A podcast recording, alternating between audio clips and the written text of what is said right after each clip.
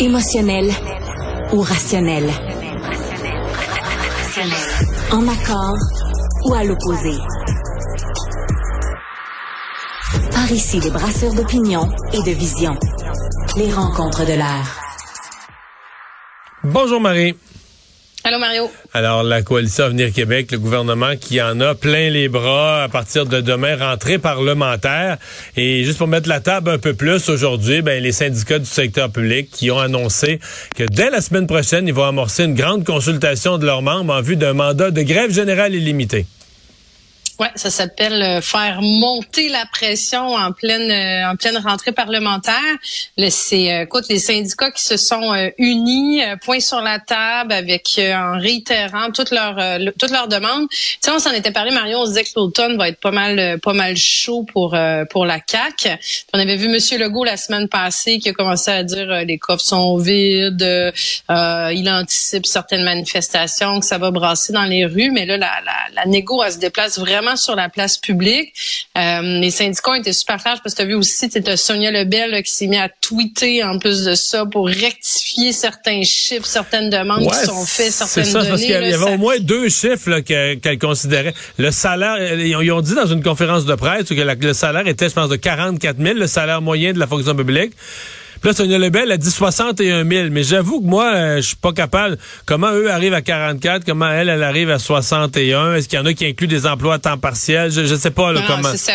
Elle, elle a dit, elle, ce qu'elle met sur son, dans ce genre de, dans ce genre de, de négociation-là, t'as autant de chiffres que de, d'hypothèses et de modèles et de situations. Tu sais, sur son tweet, elle met 66 000, je pense, ou 61 000 euh, pour les employés à temps complet. Ben c'est sûr que la réplique qui a été faite par les syndicats, c'est oui, mais il y a pas seulement des gens qui sont à temps complet. Donc, c'est, je pense, que c'est probablement la moyenne salariale de façon générale, parce que t'as des gens qui vont être à quatre jours, euh, c'est ce qu'ils souhaitent là. Mais tu sais, de toute façon, c'est totalement improductif d'avoir cet échange-là sur la place publique. Ça ouais. rien, mais ça, ça, démontre à quel point ça doit zéro, zéro avancer sur l'étape de négociation à l'heure actuelle. Puis ils sont tellement pas à la même place parce que justement, les syndicats sont retombés juste dans la question des salaires, alors que Sonia Lebel, elle, elle a été super claire en disant, moi, tant qu'on parle pas des horaires de travail, j'avance pas sur la question du salaire parce que c'est vrai qu'elle a pas tort à ce niveau-là. Le gouvernement a pas tort. Tu peux bien pelleter de l'argent autant que tu veux.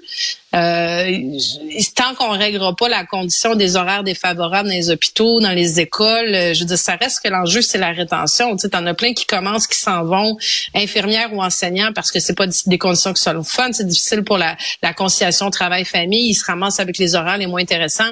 Ça, ça doit être réglé. Puis en même temps, de l'autre côté, tu as l'impression que Monsieur Legault arrête pas de mettre la table pour une négociation difficile avec l'augmentation de 30% des députés, avec l'augmentation de 21% des policiers, avec son commentaire où il dit il y aura pas de la labatte bleue pour tout le monde, puis il y aura pas assez, il y aura pas de 24% pour les infirmières. Puis là, ben il demande de façon un peu justifiée des augmentations en disant ben là, tu sais ce qui est bon pour Pitou est bon pour Minou aussi. Là. Ouais. C'est pas plus facile avec les municipalités?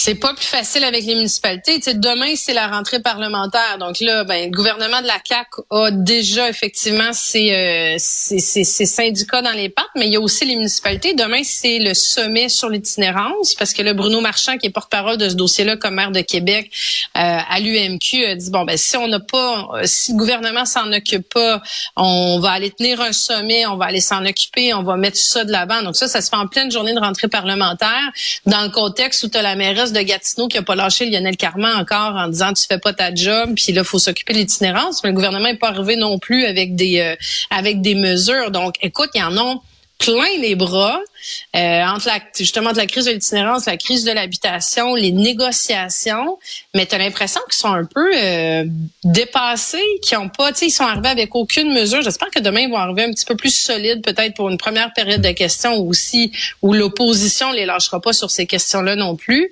Mais je les sens peu préparés pour faire face euh, à la session qui s'en vient nerveux aussi pour que M. Legault ait déjà commencé à mettre la table sur ça va brasser au niveau des négociations, ça brasse avec les municipalités, il essaye de placer des messages.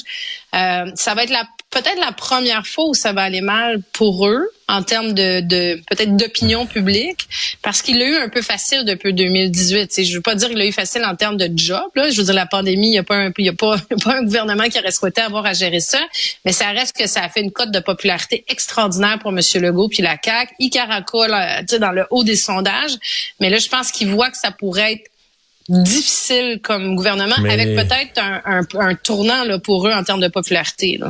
Ouais, deuxième mandat, c'est toujours plus difficile.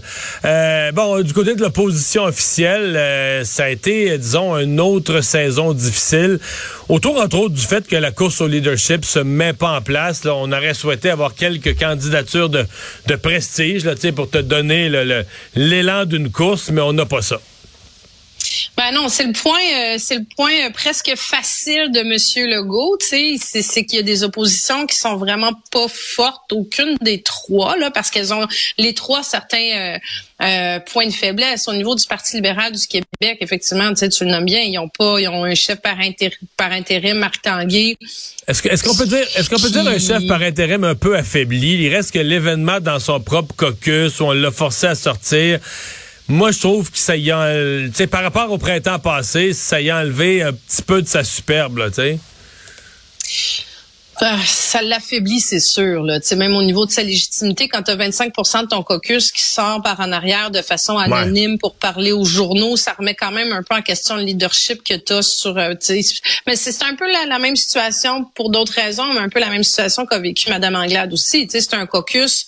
Le Parti libéral n'a pas habitué les gens à se attirer dans son propre filet en, en, allant faire ce genre de commentaires-là dans la presse, dans les journaux. Euh, donc, c'est sûr que ça, ça l'affaiblit beaucoup. Ça dénote aussi qu'il doit pas, tu sais, manque de leadership, mais manque de solidarité aussi à l'interne. Donc, c'est pas pour rien qu'on sait pas où ils s'en vont. Euh, tu sais, quand t'es pas solidaire, comment tu arrives à déterminer tes priorités de la session? Là, le PLQ, on sait toujours pas c'est quoi leurs priorités. Ils en ont repris deux, trois qui ont été mises de l'avant par euh, le QS puis euh, puis le PQ, là, entre autres sur l'inflation, sur le coût de la vie, mais ils, ils se démarquent pas non plus. Là. Hmm.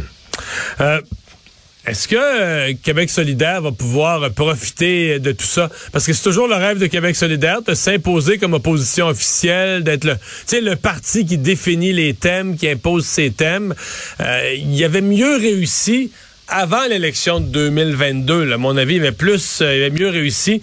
dans les 12 derniers mois, un petit peu moins. Ah, depuis l'élection, Québec solidaire, c'est comme un, c'est un roller coaster. Là. Whoa. Euh, brusque euh, brusque coupure de la communication. Tout était bon euh, son et image parce que oui on est on est diffusé pour les gens qui nous qui peuvent nous regarder. On me dit qu'on va rétablir cette communication. Ouais on parlait de Québec solidaire donc qui c'était le rêve de Gabriel Nadeau-Dubois. Il aurait voulu le concrétiser à la dernière élection générale en devenant vraiment l'opposition officielle avec plus de sièges. Oui donc Marie donc là il va c'est sûr qu'il va revenir. On sent que Québec solidaire veut veut reprendre du poil de la bête et il va revenir avec cette tentative d'imposer ces thèmes-là. Oui, absolument. Puis là, tu sais, je veux dire, il l'a martelé là, sur la question euh, de la nourriture dans les écoles, sur euh, euh, le coût de la vie, sur l'inflation. Ils vont. Moi, je, je, je pense vraiment que Québec solidaire va prendre. Bon, définitivement, ça est quelque chose d'instable dans la communication. Ça vient encore de, de couper. Puisqu'on parle de Québec solidaire. Euh, il y a la députée, euh, on va continuer sur Québec solidaire, mais sur autre chose. Il y a la députée Christine Labrie, donc qui est une candidate à la direction euh, de la, la co-porte pour être co-porte-parole du parti, qui a laissé entendre dans une entrevue qu'elle, en se préparant à être co-porte-parole, elle se prépare aussi à être premier ministre ou minimalement candidate au poste de premier ministre. Oui, Marie, ça aussi c'est une affaire dans Québec solidaire parce que on prenait pour acquis que le, on prenait pour acquis que euh, Gabriel Nadeau-Dubois avait pris l'expérience, avait fait le premier débat des chefs. Le, débat des chefs l'année passée, c'était son premier. Donc, fort de cette expérience-là, il allait arriver dans quatre ans encore plus fort. Mais là, à Québec solidaire, si on joue l'alternance à fond, dans le fond, la prochaine fois, ça devrait être une femme là, qui, est, la chef qui participe au débat. Et c'est un peu ce que Christine Labrie envisage, hein?